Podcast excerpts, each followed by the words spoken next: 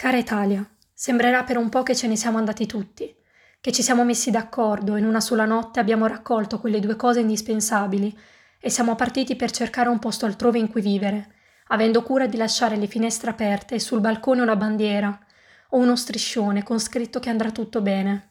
Ma la realtà è che ti amiamo così tanto, cara Italia, che abbiamo scelto di addormentarci per un po', giusto qualche giorno, per salvarti e per salvarci.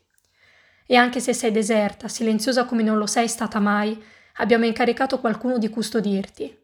Ti proteggono dall'alto il Duomo di Milano e la sua bella Madonnina.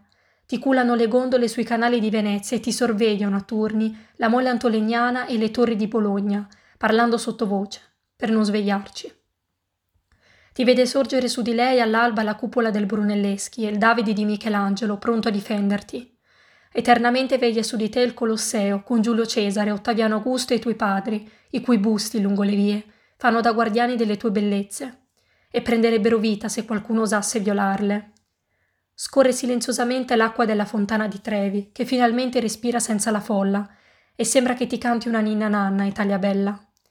Ti protegge l'anziano Vesuvio, e sembra che dorma anche lui mentre discute con l'Etna dall'altra parte del mare e pregano per te pure gli dei, scesi a passeggiare per la prima volta lungo la valle dei templi e le sue rovine.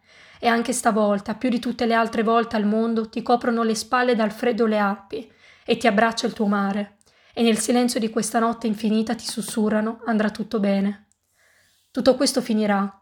Quella mattina usciremo di casa e respireremo senza mascherina e senza paura. Andremo a ballare e ci abbracceremo tanto, ci abbracceremo forte e gli abbracci non saranno più gli stessi saranno più forti e più stretti. Significheranno tante cose, ma in particolare è passata la notte, è andato tutto bene.